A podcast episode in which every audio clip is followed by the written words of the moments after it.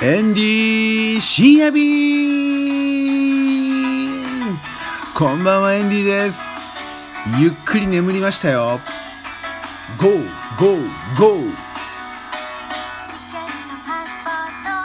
お疲れ様です。結構ゆっくりできました。ね東京戻ってきまして一日。まあねあの昼寝をしたんですよ。昼寝はいいですね。うん。随分すっかり体調良くなりましてですね、えー、今日はまあ北海道青森岩手で撮影した写真を整理したり、えー、届いているメールをチェックしたりしましてですね。あとは、えー、まあ、最近作った、え、YouTube の連動しているホームページのアクセス状況を見たりですねで掲載したタイマッサージ屋さんとかに連絡をしたりして状況確認をした一日だったんですよ。でねちょっとタイマッサージ屋さんっていうのはですね事件が起きやすいんですよ。うん。まあどういう事件が起きるかってえー、そんなことあるの？って思うかもしれませんがかなり、まあ、大変な事件が起きていて例えばですね茨城県のあるタイマッサージ店ではタイマッサージ乗っ取り事件が起きたんですよ。これは2019年に起きた話なんですけれどもまあ人のいいママさんがいてでタイマッサージ屋さん結構綺麗なんですよ小柄で綺麗なママさんでで普段はタイマッサージ店を継続させるために建築現場で働いてるんですよ。ヘルメットかぶって。すごい根性あるでしょ？で綺麗なママさんなんですよね小柄でね、まあ、何回も言いますけれども。で、えー、このママさんのお店で事件起きた。でこのママさん、えー、お店をある方に任してたんですよね。でちょっとねおかしいなっていう動きがあったんですってでこの任せてたタイ人の女性の今度ね息子さん大学生ぐらいなのかな年で言うと、まあ、大学行ってないんですけど高校出たぐらいの息子さんも自分のこのねお店に呼んでですね働かせてたらしいんですよ。ところがその息子が店に来てない時もその店を任されてる人がね、まあ、自分の息子のタイムカードをねガッチャンガッチャンってやってあの出勤してたみたいにねあのしちゃったみたいですよ。で他の、まあ、従業員のスラビストさんが「あこんなことやっちゃってますよ」っていうことを報告したんだよね。そしたらそのまあ建築現場で、えー、働きに行っているママさんがまあそのね任せてる人に対して「そんなことやってるんだったらもうダメだよ。やめて」って言ってお店から出てもらおうとしたんですって。ところがこれねこのお店を契約する時にこのママさんとこのお店を任せている女性と2人で不動産屋さんに行ったわけですよ。でこのママさんがなんかね用事があって行っちゃったんだってね表にね。うん、であと任せるよみたいな感じで出た時にこの任されてた女性はママのお金で契約書を作る時に自分の名前を書いちゃったらしいんですよ。そうでママも人がいいから後で「なんであんた自分の名前書いちゃうの?」みたいな話になってでもしょうがないから、まあ、そのままね続けてたらしいんですよ店が。で今度のこの不祥事じゃないですか。だからこの店を任せてた人がですね「いやこれ私の店ですよ」って言い出したんですって。まあ確かにねママのお金だけど自分のサインでやっちゃったからね自分の名前でねだから「ママあんた出てきなよ」ってね店を追い出されそうになっちゃったんですよ。そうでもママ知恵を働かせてまあこの乗っ取り犯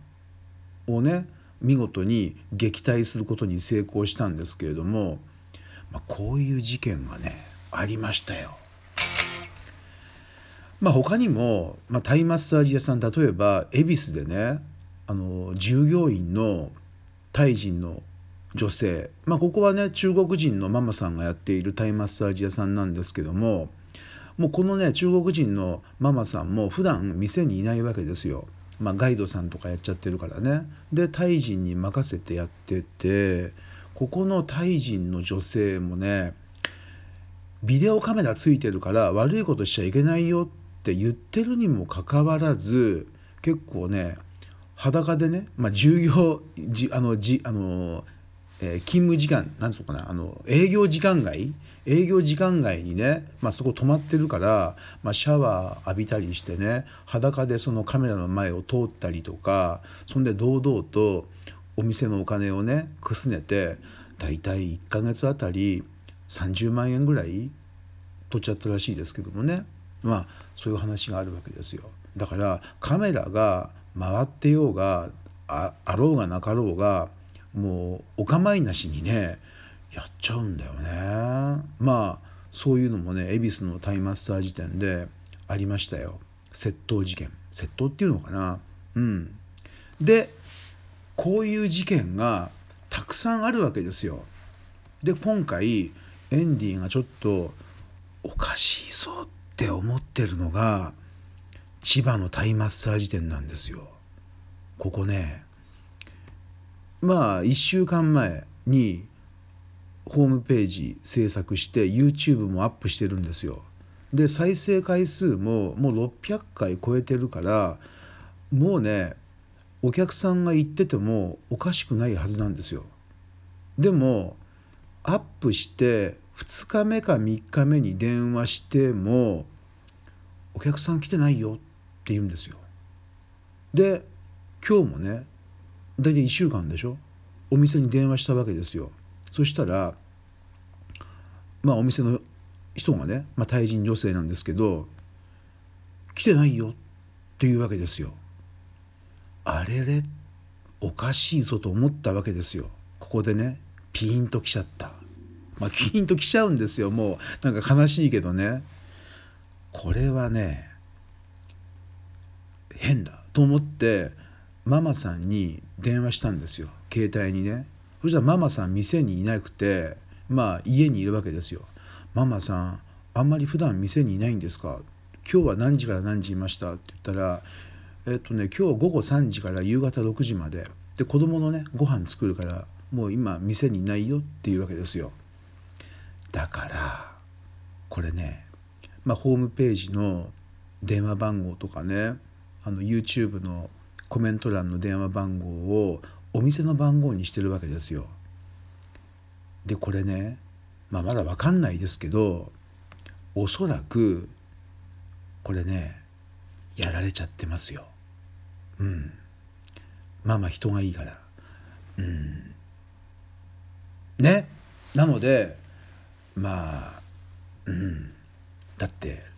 600回見られておまけにあの隣駅のお店のお客さんもう1ヶ月で50名ぐらい行ってるはずだからそこのお客さんも絶対に行くわけですよ。新しくねエンディ・タイランドでやった店だからね。でも行ってないっていうのはこれかなりおかしい。ということでまあ何が言いたいかというとですね人を悪くしてしまうのは管理側の責任っていう話をねまあしたいわけでだからやっぱりこう隙を与えちゃうとねいい人も悪くなっちゃうよ、うん、だからやっぱりね管理体制はしっかりした方がいい。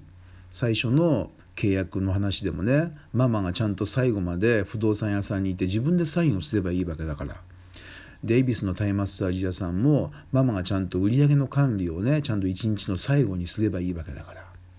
でこの千葉のタイマッサージ店もママがちゃんと店にいて入金チェックすればいいわけだから。